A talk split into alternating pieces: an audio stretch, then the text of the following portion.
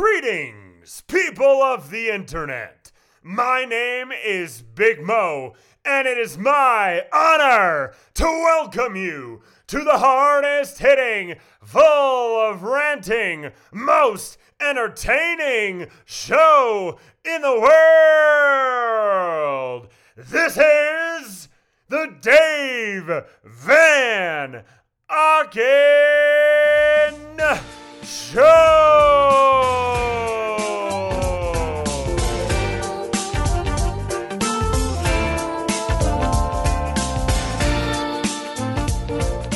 What's up, guys? We are back. The Dave Van Auken Show presented by Fight Bananas Podcast 167. Guys, January 17th, uh, it's a Tuesday. It is a Tuesday, and it's uh, we are back from a crazy uh, announcement weekend from the UFC, guys. Francis is gone. Jon Jones is back. Leon Edwards versus Usman. The trilogy's on. Absolutely bananas. And a great uh, UFC Vegas 67 with Strickland winning the main event. And we are here. We are on the road to UFC 283. Uh, Glover Teixeira Jamal Hill will fight for the vacant UFC Light Heavyweight Championship. So a lot to get into, guys. Uh, this will be a little pre-log. Um, really cool a first time ever guest, uh, the anchor of this podcast. We go for 35 incredible minutes.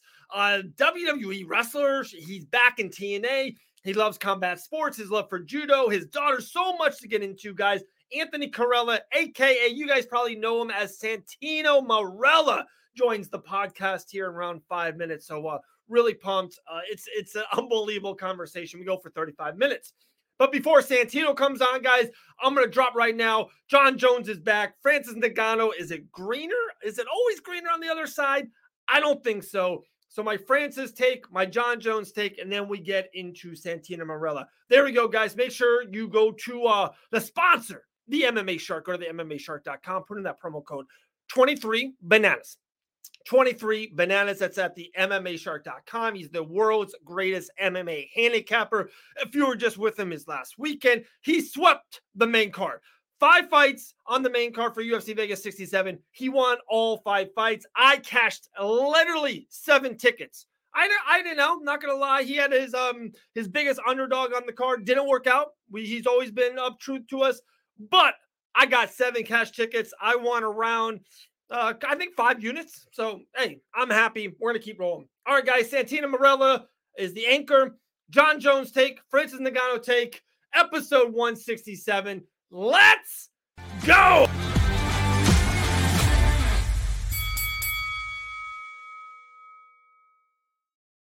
What's up, guys? Dave Van Auken. We're back. Big week here. UFC 283 this week. But let's talk about probably, not probably, one of the biggest news uh, over the weekend dropped. It's the news we've been waiting for for a long, long time. I think ESPN MMA put up that graphic. It's been over like 1,100 days, guys. Jon Jones is back. And not he's just not just back. I don't even think it could even be bigger. I know maybe him versus Francis. That was something that we all wanted to see would, would be uh, humongous. But it's almost in a weird way, it's bigger because Francis is stripped, no longer in the UFC. He's fighting Ciryl Gane, who Ciryl Gane out of all this is just one of the most underrated fighters in all the sport. If you look at him and his record and what he's done in the heavyweight division, his only loss is to Francis Ngannou in a ultra close fight, in a five round ultra close fight. So this is a great fight. These are the two best heavyweights in the world. We got great challengers on the way up. We got Curtis Blaydes and Sergey Pavlovich on the way up, and I love that because that really gives Jon Jones a year, year and a half, a huge roadway to see what's next. But let's just talk about it, guys. Jon Jones is back, one of the great fighters in the history of the sport. Like I said over and over again, don't love a lot of the stuff outside the octagon and some of the stuff he has done. But inside that octagon, when the door closes, he's the greatest mixed martial artist I've ever seen. Uh, we're doing a lot of Mount Rushmores here lately under the Fight Bananas banners. And for me, uh, disagree or agree. He's on the Mount Rushmore. He is the greatest mixed martial artist we have seen. It's been a couple years since his return, and he's coming back as a heavyweight. This is just humongous. This is so good in so many different levels.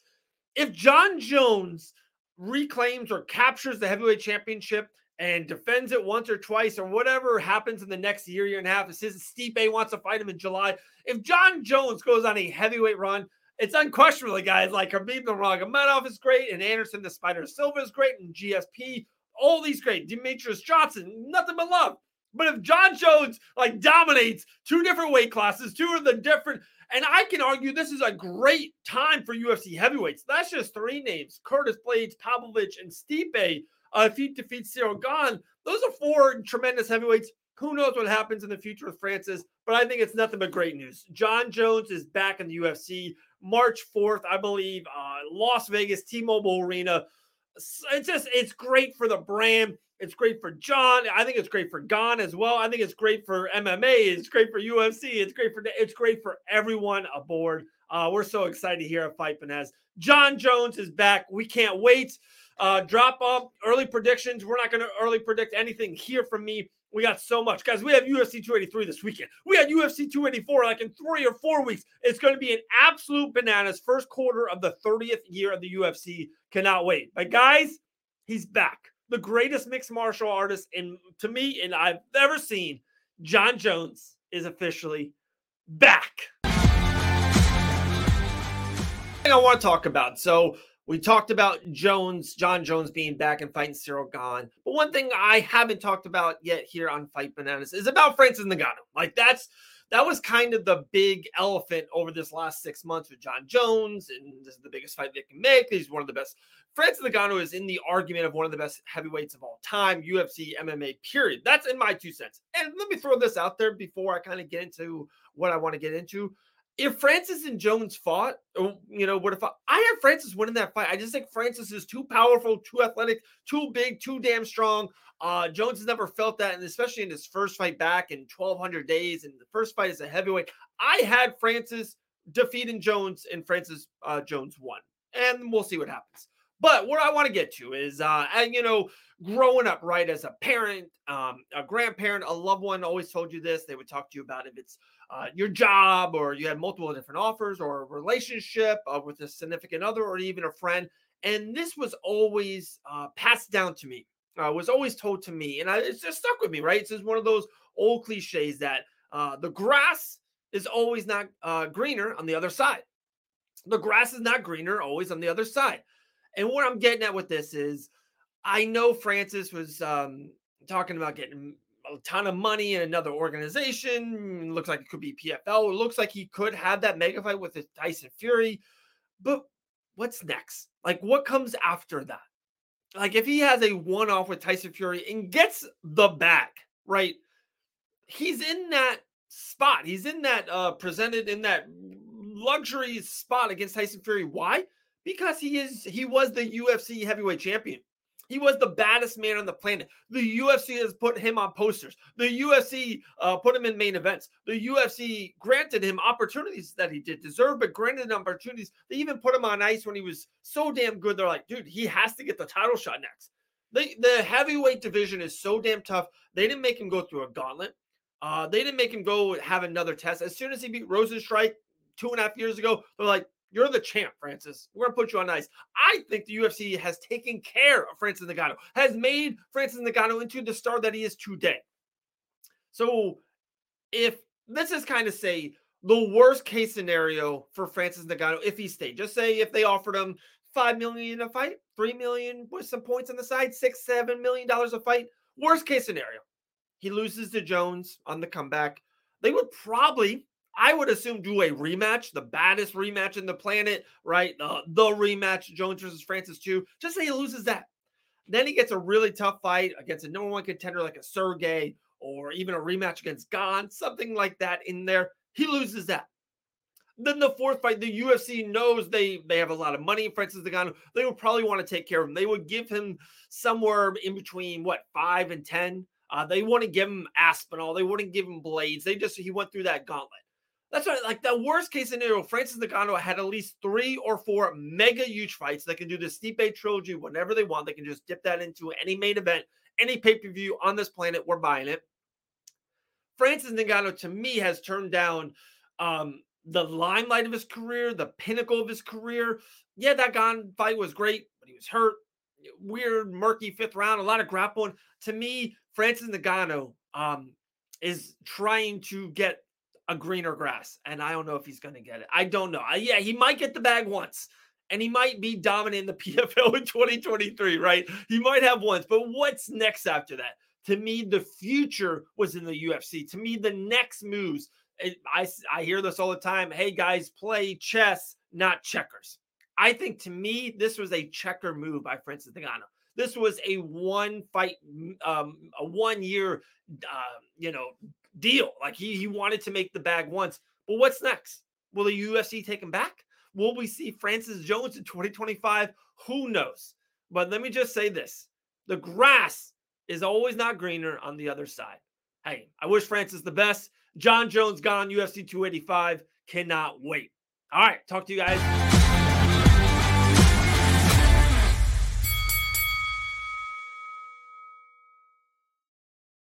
What's up, guys? We are back, the Dave Van Auken Show. I'm Dave Van Auken, and I'm pumped today. Uh, never talked to him. We reached out through socials. We got him on. Anthony Santino Carelli. How you doing, my man? Oh, very good. Thank you. Yeah, I guess man, I got so a lot of names great to have you on. Uh, so much I want to get into with it. We are an MMA podcast, Fight Bananas. We cover mixed martial arts. We head to a lot of the events.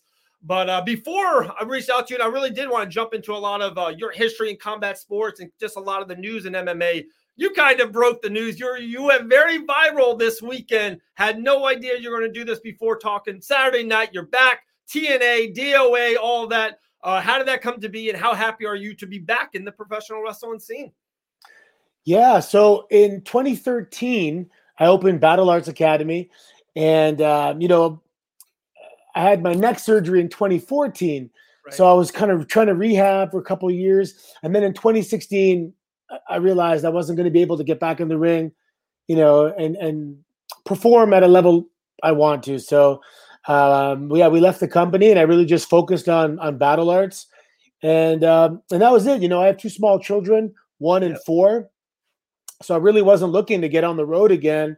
Uh, Scott D'Amore is a friend of mine and you know we chatted about possibilities a few times and everything seemed to line up you know and all of a sudden uh, I, I, was looking for 2023 uh, not this early but to kind of get back out there yeah. and um, and do something. So so scott as as a habit when he gets former WWE, WWE guys he goes and checks the trademarks just has a habit.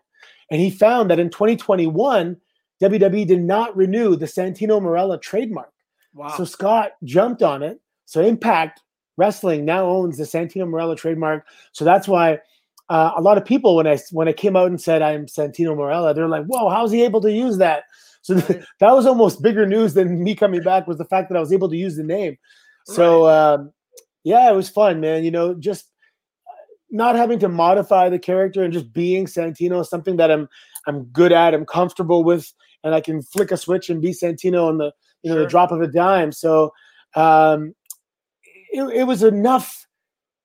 I wasn't gone long enough where nobody knows, but I was I'm gone long enough that it means something. So it's kind of, it was a really good balance. Yeah. Timing is everything, and it, it's the right time. So it's fun. Thank you. Very cool. Uh, with that being said, uh, seconds away, moments away. You walk through that black curtain of you know hundred thousands of times. How did it feel? How did it feel to kind of walk back, get that live Mac, uh, live mic back on? The red light is on. I would assume there's no feeling like it on Earth. Yeah, you know, I, I, get this thing when, when I'm in just before the curtain, I have to pee a little bit, right? and, and and that's always always a good sign. So when I and I felt that, I go, God, I haven't felt that in like six years. So uh, it, it, was good, and and the the cadence and the interaction with the crowd, and man, the people look genuinely happy, which really because when you're gone for six years, you're like, are they going to care? These things go through your mind, right? Like you know, but the reactions were were were such that it instantly made me just feel relaxed and comfortable, and I was able to focus on what what I had to say, and man, it, it was awesome. Then, then the, you know the congratulations backstage, and and uh, I have a lot of friends in the locker room. Like the locker yeah, room yeah, is, yeah. is, is is super comfortable. It's a great organization. They're really known as the best, you know, wrestling company when it comes to in-ring wrestling. They don't have the production or the viewers, of course, WWE and AEW, but um, the the work rate is something the locker room takes great pride in. Sure. And um, man, if I can put any additional eyes on on the on the product, then that's what I'm here to do. Obviously, I'm going to be an, a, an authority figure, but with comedy. And let's go, man! I'm ready. I will go. I leave again, and uh, what day is today? Tuesday. I leave again on Thursday. We're going to Orlando, so Wow. back, back on the road. It's, and it's a lighter schedule because with Yeah, my small kids, I want to take them, especially my sons in, in junior kindergarten, right? So weekends are kind of, I mean, I have evenings, but weekends are our time. So I don't want to give away all my weekends. Right. So um, this schedule is great. It's a, it's a bit lighter. And you mentioned Orlando. I would assume they, they're taping in uh, Universal Studios in that area. Um, actually, I usually don't know until the day before. I don't check. I can only remember so much, but it's Right, cool. But my, my daughter is in NXT. Right, right. Yeah, in Orlando, so I get to see her again. You know, I saw her at Christmas, but a- anytime I get to see my daughter, it's uh, it's I'll take advantage of it. Very cool. Uh, and like I said, we threw out something on socials. We have a lot of really great fan questions. Actually, Oh, right on. our Fight Bananas community really jumps in hard. But uh, for you, to be honest, you had double, triple the questions that we usually have. So we love that. one. And I don't want to step on one of the questions, but you kind of did mention your daughter. So I did want to kind of take it there for a second. Uh, you mentioned how WWE didn't renew the name Santino Marella. Of course, AEW is popular, and then with Triple H kind of taking over before the last week or so, that's it's wild. The last week in uh, MMA and in professional wrestling has been uh, been bananas. Yeah. and Triple H was bringing a lot of people back. Did you think, or did you want, or would you, you know, would you have taken the call, or have you talking to the crew from WWE or NXT or AEW? Has any of those talks happened over the last months, years? Uh, no, I mean, I, I have a very good relationship with WWE, and uh, we chat sometimes. And the thing is, I'm Canadian, so to to bring me in for a one-off, they have to get a work visa. So it's like, man, we're gonna spend five G's to bring them in for one day. So it really didn't make it uh, worth it because I, I had a green card. I've since relinquished my green card. I live in Canada, and um, yeah. So, but, but now with with Impact, I have a U.S. work visa again. And I did talk to Scott in the beginning and said one of the only things I ask is that when my daughter is able to be called up, I'd like to do something in the ring with her, you know, Okay. and uh, and he's cool with that. And um, yeah, AEW, uh, I've been to a couple shows backstage. Again, a lot of friends. yeah. Uh, yeah. like for me, I'm a kid in a candy store and I'm backstage, and there's just so many guys that I admire or I worked with.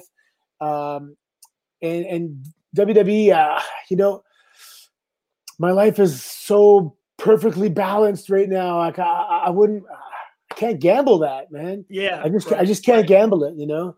So Right, um, to to go on the road, fifty weeks a year, even if it's for one day, like if I have the book, I call it the Booker T schedule, you know, where you fly in, do commentary, fly home.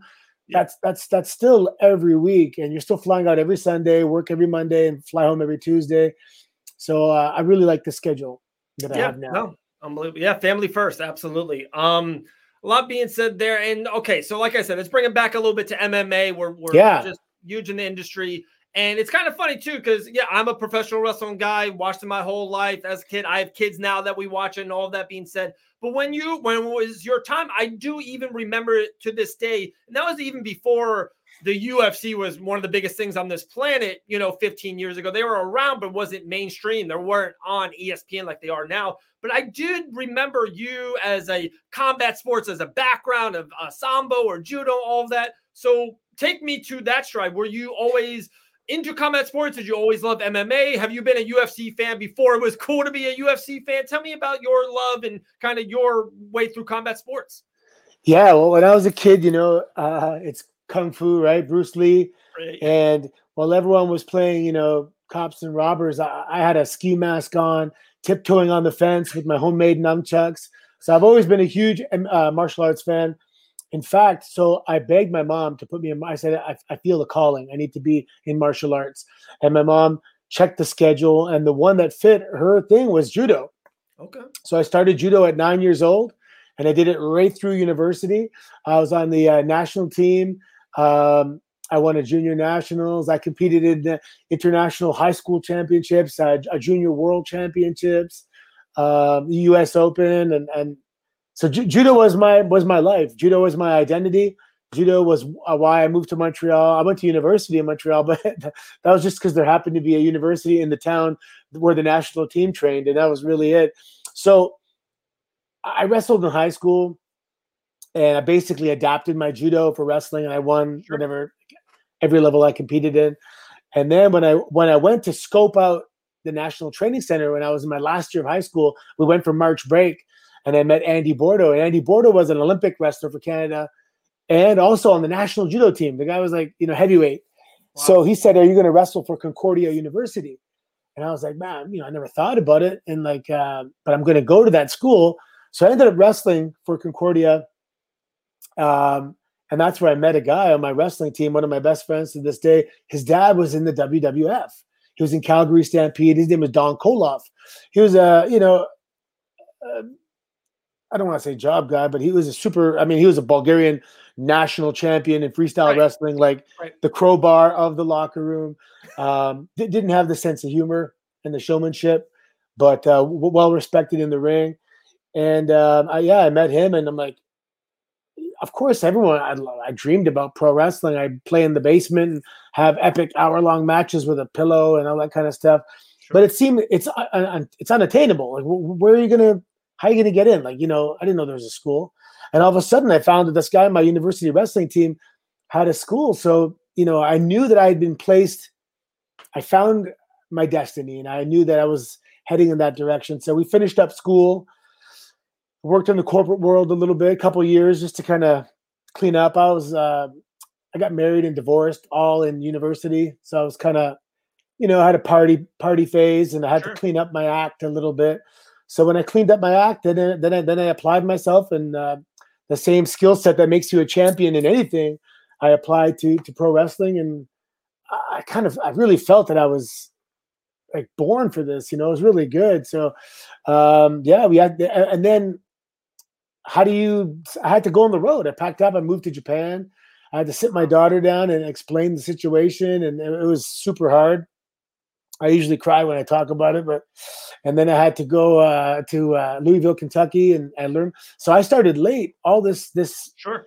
university teachers college working a little bit i started training at 28 right. My first right. match at 29 all of 30 i'm in japan and, and, yeah. and this is where the a huge overlap. So in Japan, and this is 2004. So Pride is like, you know, awesome. Yeah.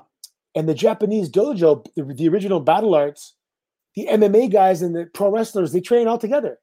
And and the MMA guys go do pro wrestling, and the pro wrestlers fight in MMA. Yeah. So I'm like, this is Beautiful. right up my alley. And uh, took a while, you know. Uh, my grappling was super sharp in 04. Uh, I, I I was I'd grapple anybody in the world back in 04. I mean, since then BJJ has blown up, right? And and sure. uh, Gordon Ryan doing their thing, yeah, Gordon, yeah. And some of these, like you know, the, so in judo, I still grapple, right? And it's the the leg lock game is is it's uh it's it's tricky for me, man. We don't have leg locks in judo, um, but you know, I wrestled, I I did uh, catch wrestling, I did judo. Um, I understand the basics of leg locks, but you know I'm actually going to compete. So I'm for, I'm turning 49 a couple okay. months, and next year I'm 50, and I want to go do a worlds. Uh, I'm a blue belt in BJJ because that's what that's what you get when you're a black belt in judo on day one. yeah, yeah. So uh, yeah, I'm going to try and compete if my body. You know, I got a lot of injuries and my old injuries that are kind of. Every time I get some momentum going and I feel like I'm in good shape, something happens. So um, my workouts these days are like more like rehab workouts where I'm trying to strengthen, you know, hip flexors and glutes and your lower core and all this stuff. And if I can get a good string of training together, I'm going to compete in the worlds Beautiful. for my age group and my weight. And uh, and I really, I, I, think having that date is something to train for will, will bring out the best. You know. Yeah. I, I bring it up. I usually talk when I do my pod. I always do it with a permanent black marker. And uh, I've probably done over 500 podcasts, talk to fighters, talk to fighters daily. And the thing they tell me the most, the thing that they love the most is having that date, a permanent yeah. black marker on a calendar, something to be like, all right, we're eight weeks off, we're seven weeks off, six weeks off, whatever it is. They love that, um, you know, permanent black marker. Two things yeah, you said there, I would love to ask, kind of take it with, um, you mentioned judo a lot. Did that, are you just um, fond of Kayla Harrison, who's probably the most famous MMA? Um, yep. Oh, I'm a huge fan. I met okay. I met her once in Tampa. Uh, I knew who she was before, obviously. So so before COVID, I was doing some commentary for the World Judo Tour. Um, I have a friend uh, in the IJF, um, and he brought me as a guest because he's you know I have a million Twitter followers, and I was posting about judo because I was coaching judo uh, right up until COVID as well. So they brought me as a couple guests, and then I, I, had been doing some wrestling commentary. So when they put me on the mic as, as a special guest at the World Judo Tour, they're like, "This guy's a natural commentator," and I'm like, you know, little do they know I I, I do some uh, sure. wrestling commentary.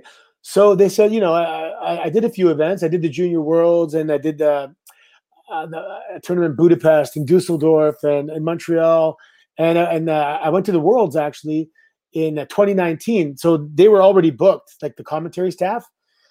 And um, I asked if I can go, and they're like, "Oh, the team's kind of booked." Like, How about if I get to Japan myself? You know, if they they go, "Hey, if you get there, we'll, we'll put you on the mic." So I took a booking for DDT and uh, and then I'm in Japan. You know, yeah. so I, I, did commentary at the Worlds the year before the Olympics in the Budokan uh, arena, which was like, so I would pay for these trips. I, I, would pay for a judo to go watch a Grand Slam, a Grand Prix, watch the best in the world, and the fact that I'm getting flown out there to do commentary and having an, an incredible seat, calling the action, that was amazing, man. And then in 2020, we, you know, I sold part of the the gym and I, I had to take out uh, judo because I moved up north. So we were sharing mat space with BJJ wrestling and judo, and now it's just BJJ and wrestling. And the programs have since, you know, exploded because they're legitimate five days a week uh, programs right. now. So yeah, yeah, I'm not coaching right now, but I am the ambassador to Judo Canada. So I try and uh, promote the sport. Actually, I was in the locker room this weekend, and I'm realizing it's been like a movie about every martial arts, right? Even you know, Ong Bak, Kung Fu, Karate, Taekwondo, Vision Quest. Right. Where's the judo movie, man? We need a judo movie. So. The Kayla Harrison story. I think that's the movie. That that's the one that's going to uh, get the cake because her past and um, you know so much uh, trials and tribulations, and then to win, you know, go and just uh, her story to me is unbelievable. Well, she's been on the pod. She's, she's, a friend of Fight Bananas. We're huge Kayla Harrison people. Uh, you yeah. mentioned commentary too, and uh, it's funny you say that. Um, I try to tell people about all the time. I also do some commentary for some uh, MMA organizations. There ain't nothing like it. There ain't nothing like uh, commentary on a live mic, on a red hot mic, and especially in MMA or even because you don't know when it's going to end. You don't know when it's going to stop. You know, professional wrestling, you see the you know the build up and the build up, and they're going, they're going. You can kind of you know in every kind of main event match, you know it's in that 16 to 22 minute sweet spot. And an MMA fight, it might be you know with Masvidal and Askren, it's five seconds. You just never know when that ending's going to be. So on a hot commentary mic, there ain't nothing like it. It's a beautiful, beautiful thing. Yeah, and it's funny because uh, when you're new at it, you have to be careful to not catch yourself just watching yeah, right, so right, into right. it. And, but you have to remember to call the action and, and sure. give some insight. And um, early, so like the judo guys before BJJ blew up, we were the only guys that had ground, really. You know, in fact, BJJ was taught was invented by a judo guy that moved to Brazil and, and taught newaza. So uh, you know, I'm teaching triangle chokes in 1995 at a seminar in an MMA gym in Mississauga, so cool. and uh, and now these guys their knowledge of like it's incredible. And now they're teaching yeah. it back to me with extra detail and how to get into it and stuff. But uh, judo and BJJ are like first cousins, right? Yeah, yeah. So back in the day when Royce Gracie uh, won, it, it, was like a, a victory for judo as well, to be honest, sure, right? Sure. Same gi, you know, trying uh, sankaku judo techniques, and he's doing takedowns. I mean, it's really just the rules of competition actually that that, that are, are quite different. Right. Same right. techniques, same with sambo and and even some wrestling. It's all the same stuff. And, and I know I, you just said it to a couple minutes. And I, like I said, I watched some podcasts with you recently. Uh, the one with uh, Raquel was awesome, and it's, it really does feel and look from afar that you're in a great place mentally, hopefully physically, and all that. And I know you have no regrets and never want to go back. And life is what life is. But if we had a little pixie dust, a little, uh, you know, we can change back history, would you rather stay in the WWE, do that 10, 15 year run, be a professional wrestler, or if someone said, hey, you, you can be a MMA superstar, right? We can you can Ooh. be one of the greatest featherweight fighters of all time, have a run. Would you ever would you did you miss maybe not going for that, you know, MMA crossover like well, it is now, being on ESPN and, and being a pay-per-view superstar? Yeah, I often say that I'm glad it didn't blow up till I was older Okay. If, okay. if, if I was 17 Yeah. and I was like, you know, at the national level in judo, I'm, I'm taking fights for sure, for sure. What weight Uh, class would you be as I was- a I UFC wa- fighter back then? Um, your prime.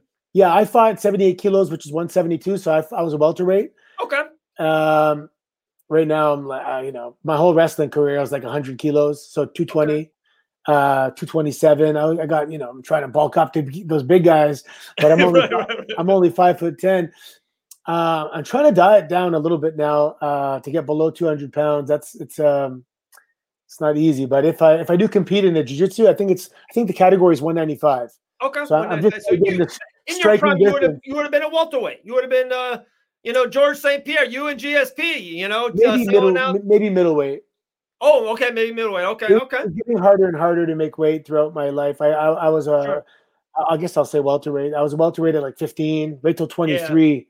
And uh, every year, as you mature and get more muscle, it's getting harder and harder to make weight. So maybe as I was older, probably welterweight. Very Oh, sorry, yeah, middleweight, yeah. Oh, I was gonna say, yeah. Like I said, we got some fan stuff. We do a going bananas thing, but I do want to say, so do you you stick with MMA news all the time? You're kind of up to it, and you. What? Well, I, I follow Fight Bananas, right? So Hey, I, I, I get uh, no. There we go. Um, um, yeah, I how crazy! Jon Jones is back. Like that was just a humongous thing over the weekend. Uh, he, he was one of the biggest names in the industry. He was gone for three years, moving up to heavyweight, fighting for the championship on March fourth. As a fan of MMA, where are you on the whole Jon Jones scenario? uh, I love Jon Jones. You Yeah. know, um, as a fighter, as an athlete, and it's funny because he he's he was fighting 205, right? And I'm Mhm. looking, and I'm like, he is humongous. Right. He- I'm walking around at like you know, like let's say 225. I'm like, so I'm, I'm heavier, I'm bigger, but he is Yeah. so much bigger. I'm like, he would be a nightmare with that reach and his technique and his great wrestling. Um, can he can he stay away from the partying? Right. That that's really that's it. That's the only question. That's the Yep. only question. Can he string enough days in a row with no drinking and partying that he's going to be a really good presentation of himself? And and you know he was also young and he made a lot of money and shit happens, right? Um, I'm I'm hoping he he stays away for. Uh, Stay home, smoke some weed, man. Don't, don't don't go out. You know, like right. just stay home and put the bottle down. But he's the greatest, man. He's the greatest. Yeah. It's just a matter. His his only competition is himself and his demons. That's it. If he's the best version of Jon Jones, nobody's going to touch him. He's going to play with Ciryl, take him down at will, and destroy him on the ground. It probably, if he's in good shape and takes him down, it won't get out of the first round. Just smash his head in in the first round, ground and pound. I, I agree. I love your take on that. Uh, that really, like I said, I know how much you do pay attention and how much you. I, I agree immensely on it. Uh, there's there's a ton of great all time great MMA fighters, and I've watched it since UFC one to what it is today. And but inside that octagon, like there- he's done a lot of shit outside the octagon that I mean I personally don't like. There's some you know stuff, and when you're in the industry, sometimes you hear things, and it is what it is, right? But inside that octagon, when that door cages, he is the greatest mixed martial artist I've ever seen. He uh, he had no holes. Uh, some of the greatest fighters were really dominant at one, but a little weak on this and this. Jon had no holes. He still has no holes, and I kind of think I'm with you. I think the years apart, and I think he knows this is his last run, if that makes sense. It's, it's, it's kind of a comeback kind of a thing. I think he's going to be pretty dominant. I think he's going to win a, a couple heavyweights in a, in a in a row. I think he's smart enough to stay away from the one big punch from a heavyweight, but he's so much more technical and smooth. And I think he's gonna be quicker than all these heavyweights. I think he, I, the next 18 months should be very interesting for Jon. Really, His- His fight IQ is obviously off the charts. Oh, geez, my son just scared the hell out of me. Marco, I, I'm on. Just give me a second, okay, buddy. um, but the only thing with someone who's that good, the ego comes into play, and um, he might say, "I'm not going to back away from his striking. I'm going to show him that I can outstrike him." Right. And you know, I, I think he's smart enough to try not to do that. Did he leave? Oh, sorry, my son just scared the hell out of me. Um, my son, like I joke around. He, he's the ultimate. Uh, if you, you know, combat sports athlete in the making here, Yeah. I make him. I make him do. He's four. I make him do pull downs on the gi with a There you gi. He's lifting up um, medicine balls to practice double legs. I, I, yeah, I, I'm, I've actually. got to pay attention to your boy. You know, he's next. Yeah, we, we have a nice facility here at the house, and, Right. and So my wife is a fitness uh, fanatic as well. So anyway, he always wants to come in the gym, but you know, we say, "Oh, you can't come in. We're training." So we make sure to give him his training time because now he wants to go even more. And uh, everything we I always do neck exercises, grip exercises. Like I, I, try and keep it fun, but he doesn't know he's already training. right, right. Beautiful. Um, okay, like I said, we're super into Mount Rushmore's. Yeah, maybe, maybe Jon Jones is a part of it. Who is your all-time? Who is your MMA Mount Rushmore? Who are the four guys or girls that, at the end of the day, if you had to put names, uh, put heads on a on Mount Rushmore, who is your all-time MMA Mount Rushmore? Uh, GSP is there. Okay. Uh, Anderson Silva, um, Jose Aldo. Yeah. Uh, and, and Jon Jones. That's four, right? Uh, yeah, that's know, a good one. It, Ronda, what she did was amazing. And again, judo, right? I'm a huge fan of hers yeah. as well. Uh, just the way it ended with okay, the Holly Holm fight was a tactical mistake, and then uh, she's she got caught right um, against uh, the lioness, right? Uh, yeah, Amanda Nunes. Amanda Nunes. There was that one shot on the chin, and then everything went out the window, and you can hear her her corner yelling. It was tough to watch because I know she didn't train to do that. She trained to move and move and move, and right the whole notion of lunging in and getting caught on the way in. I mean, it happened to Jose Aldo with Conor McGregor. Yeah, he, yep, he moved yep. in and got caught with that left, and man, it's uh, but but but Ronda for the things she did during that time was incredible. Yeah, she, like uh, just. She like broke through. She, she's one of those females uh, that broke through that glass ceiling, especially in MMA. I would assume uh, you probably do maybe watch her a little bit more in what she's doing in WWE. She's been, you know, literally a diamond for them over the last two, three years uh, heel or a face, it doesn't matter. Rivalry, you know, that she should. And inside that ring, she's pretty damn good. She she knows what she's doing. It's uh, it's been a fun ride, I think, for her. Yeah, there's a few. Like I always want to. You know, Shelton Benjamin, WWE. Yeah, yeah, yeah. Like Minnesota. imagine that guy. If that guy got into MMA, yeah. Like what a we, animal, man. Mark, we Mark Kurt Angle. Kurt, imagine oh, Kurt man. in 1998, 2000, and going into MMA incredible, man. Yeah, he, he would just and, and Brock Lesnar, Brock Lesnar, he would just wrestle them to death. Yeah, he's he's relentless, unstoppable, never get tired. Like it's just it's it's a level of fury. Yeah, and that people they can't even imagine until they're they're just like, what happened, right? But Brock Lesnar with the diverticulitis, and he never. We, I don't think we ever. Man, we should have had more Brock Lesnar. You know, his, his right. he's so strong and so explosive, and and uh, imagine he had a a rock solid camp from a bit of a younger age. I think yeah. it would have been the era of Brock Lesnar. You know. Yeah. Very good point. All right, let's do some of these fan questions. Like I said, they came in uh, heavy. We really appreciate them. Um, okay, this is from Jamie underscore KU underscore son. Probably one you get a lot, I would assume. What is your all time favorite wrestling moment? Um, of me or just in general? Yeah, of you, of you. Um, you know what? Actually, it's it's uh, when I won my first title ever. It was at OVW, and I won the television championship. And I think I wasn't signed yet, and I was one of the only unsigned guys on the program. Wow! But it was a, OVW was a developmental territory, so the office was watching, and you know I had a different character. I was Boris Alexiev if you ever want to go on YouTube and punch in Boris Alexiev, you'll have a you'll you know it was very MMA um, oriented. I right, came out like right. an MMA fighter. I just smashed people, judo throws, ground and pound, submissions. Uh, wasn't very pro wrestling at all, actually. And um, we conditioned the audience to believe that this was like a segment of the show that was not pro wrestling. This was nice. a fight. Right. And the audience right. would be like, they, they, would go in this frenzy and they'd be like, fight, fight, fight. And they, they thought like they're circling around after, after school and some two guys were going to yeah, fight. yeah. Know? Um, I, would say that was my favorite moment. Okay. Very cool. Um, Alexias8407 says, when are you coming to Germany? Oh, to Germany. Uh, well, now that I'm with, uh, someone has to call me and book me. I'll come to Germany. Okay. Um, I've always had great experiences with WWE in Germany. Um, I'm scheduled to go to Europe this year, uh, mostly the UK though, and Poland. But uh, yeah, um, I'm down. To, I love German Germany. Yep. Uh, Brody underscore Decora says, uh, "Is Santino a good son of a gun?" yeah, so son of a gun my my best friend growing up is my next door neighbor, and his dad is son of, son of my gun Ivan. So, and, and so, you know, my whole generation is all first generation Canadians. All our parents are from Europe, Croatia, Greece, Portugal, Malta, Poland, Italy. So I, I just take little tidbits from all our parents, right, and uh, and implement it into the character. So Son of Magan is from my neighbor Ivan, and uh, yeah, he, it's funny. He's like a you know Croatian immigrant, and I told him that, that I say "son of a gun" on TV, and he's like, "You have to give me money." So he, he knew all about royalties and trademarks and everything. I love it. I love it.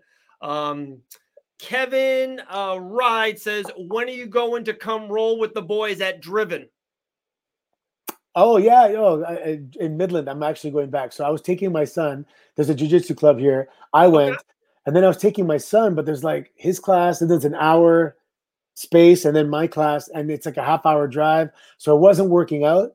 So I just took my son out of it because he's it's he's uh, he's four and he's you know really skinny, and I don't want to.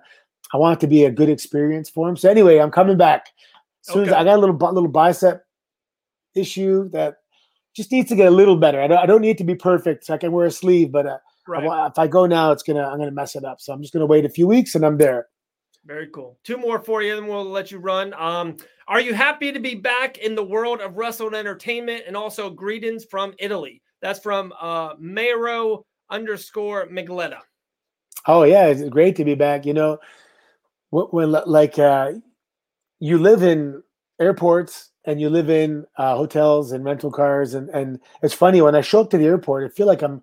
It's like my office. That's where I work. You know, I go to the airports so it was nice. It's actually nice to go to the airport again and, and uh, establish the routine.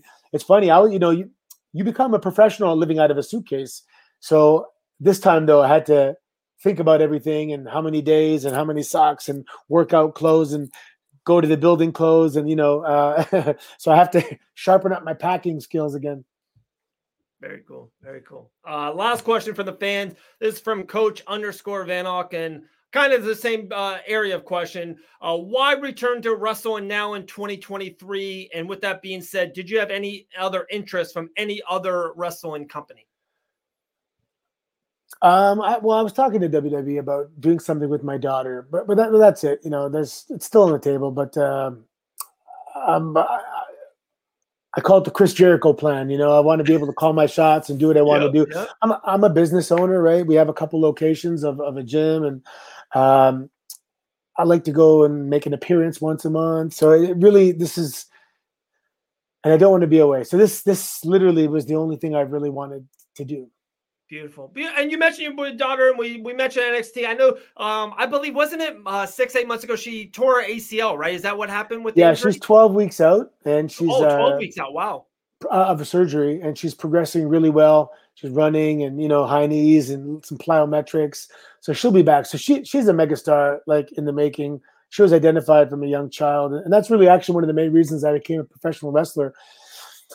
We, was because the professional wrestling and, and, and movies kind of seemed to be c- connected at the time with WWE films, and she's yeah. like a she's like a movie star. Like my daughter's like, um, like a future A list megastar. And uh, I know it sounds weird, I'm her dad, but no, I, like I get it. She's everyone in NXT absolutely loves her. She's a blue chip stock. You know, when it comes to their mic skills, she's probably the best, maybe in WWE right now. Like she's wow. She won school speeches and she debates and you know student of excellence and acting and and she did uh, hosting of TV shows and all, all that stuff. So she's perfect there. She's big. She's like five eight. You know, strong. Um, and she gets wrestling. She get, understands psychology, and she's very pretty. She was model and Miss Teen Ontario. So you boil it all down, and she took judo and stuff, right? She is the the consummate superstar. You know, when they tell you what they're looking for, yeah. we want this, we want. She speaks, you know, fluent French. She speaks English. Uh, she's a she's a superstar. You know, I raised her as a superstar, and one of the reasons I, because you know, I just finished university. I'm trying to start my life, and and uh, when you're given a child that is identified as, and people come up to me and like, your your daughter's like going to be something amazing, right? And now there's a lot of pressure on you. You if she doesn't, right, right. if she doesn't, it's because you didn't give her the environment to flourish. Right. So I'm like, how am I going to get this girl somewhere where she can be all she can be? Well, I'm pretty sure I can become a wrestler. Because I'm really good at it. And then when I'm there, I can reach back and pull her up to a platform where she can then excel. And right. she is. Uh, I walked in, when I walked in the PC, people come up to me and they're like, "We love her. Thank you. We love her. She's doing great." So you know, like two, three years from now, she's going to be the top dog in, in, in the women's division. I, am like, wow. We're going to record this right now. We'll chop it up. I'm calling it right now. WrestleMania 42. So we're around three years away. We'll have Charlotte Flair versus your daughter in one of the night one of the main events. It's the passing of the torch. Charlotte will pass the torch to your daughter. And we, yeah. we itself, you know, come well, on. It's, so it's funny because I went, I went to Ric Flair's thing in Nashville, you know, the last match. And right. I saw, I was hanging out with Charlotte. I love Charlotte, man. And Andrade. They're both cool as hell. Um, and I just, maybe had a couple drinks and I gave her that serious, I want you to wrestle my daughter. And she no, but they she came up to me. She was like, I love your daughter. I love what she's doing. We watch her. We the, you wow. know, like the Bellas comment on because she'd come backstage. You know, yeah. Natty, uh, yeah. everyone knows my daughter because they she was like 13 back then. I got pictures of Maryse and Eve dressing her up and the, she'd be in the locker room. They all took her for the day, you know. And now for them, it's a trip because now she's a woman, right? And and and and she's there. And so anyway, the, when I go to AEW or Impact or WWE, everyone is always just commenting on my daughter and how she's doing, and they watch her, and everyone knows she got hurt. So there's a she, she's a, uh, a lot of a lot of focus on her. Everyone's keeping an eye because they know what she's capable of. Yeah. yeah. And uh, so it's it's good, man. It's all about her now. That's awesome. That's hey, there ain't nothing more. I have four kids of my own, and then there ain't nothing four. Oh, more, oh, nice. Uh, yeah, special like you can say to have when you know your kids uh, succeed in whatever they want to do. I Anthony appreciate it immensely. We went 35 minutes. It felt like it was five minutes. Uh, yeah. Appreciate it. Uh, I'd love to give you the floor. Anything you want to, you know, announce or drop off or push or a website or your socials, anything like that. The floor is yours, my man. I appreciate it. Oh, thank you. Yeah. Well, you know, I try and actually stay away from social media a little bit lately, especially with everything going on. The world seems to be just absolutely losing their mind. I, I want I want to see pictures of like you know Labrador retrievers becoming friends with ducks, you know, you know things like that. Um, but no, man, I'm just coaching in uh, Toronto at Battle Arts Academy. If you want to be a professional wrestler, come on by, and I'll, I'll do my best to pass some knowledge your way. Uh, I think everyone should put their kids in some grappling sport, whether it's judo, wrestling, or jiu-jitsu. Grappling sports Agreed. are Agreed. they build strength because yeah. of that resistance, you know, back and forth. That resistance is strength building, and then that's especially if let's say your kid plays baseball, put him in judo in the off season. When he goes right. back to baseball, he's cracking home runs. You know, he's just yeah. a better athlete. And Anthony, maybe um, not even more physical strength, maybe more than anything, it's mental uh, strength and, and, how to come back and the the the the work and, and the ethics and everything that it, it teaches you. It's like when you look at those mats, you don't see anyone who's uh, a slap ass. You know what I mean? You don't see anyone usually overweight. You see some of the best athletes in the world. It's a it's a it's a great base to be in. I think. Yeah, absolutely. And the one thing I love about it is some days, like a uh, like for example, my morning workout today was not the most focused and I, you know I was slacking, right? But you, right. you go to you go to BJJ, you can't slack. Someone's going to choke you out. So yeah, right, right. You can't slack. So it's inc- all you got to do is show up. You just show up, and the, the the intensity is waiting for you when you get there. Um, but that's about it, man. I uh, not much else to really promote and push. Uh, you know, yeah, just hope everyone has a, a, good 2023. Push yourself, do the right thing, be kind to one another, and, and uh, train hard. Sounds great, man. Like I said, we appreciate your time immensely. Hopefully, we'll talk again soon. Anytime there's an MMA uh, show or an event or a fight that breaks and you want to chat with us, give us a ring. We'll definitely uh, chop it up with you. Uh, cannot wait to see what's next for you in TNA. Cannot wait to see what's next for you and the and your daughter uh, down there in NXT. Hopefully, we wish a speedy recovery. And uh, man, I we like I said, we appreciate it and huge fan of you. And uh, we'll talk to you soon. All right, my man. Okay, thank you very much, man. Have an awesome right, day. Be good.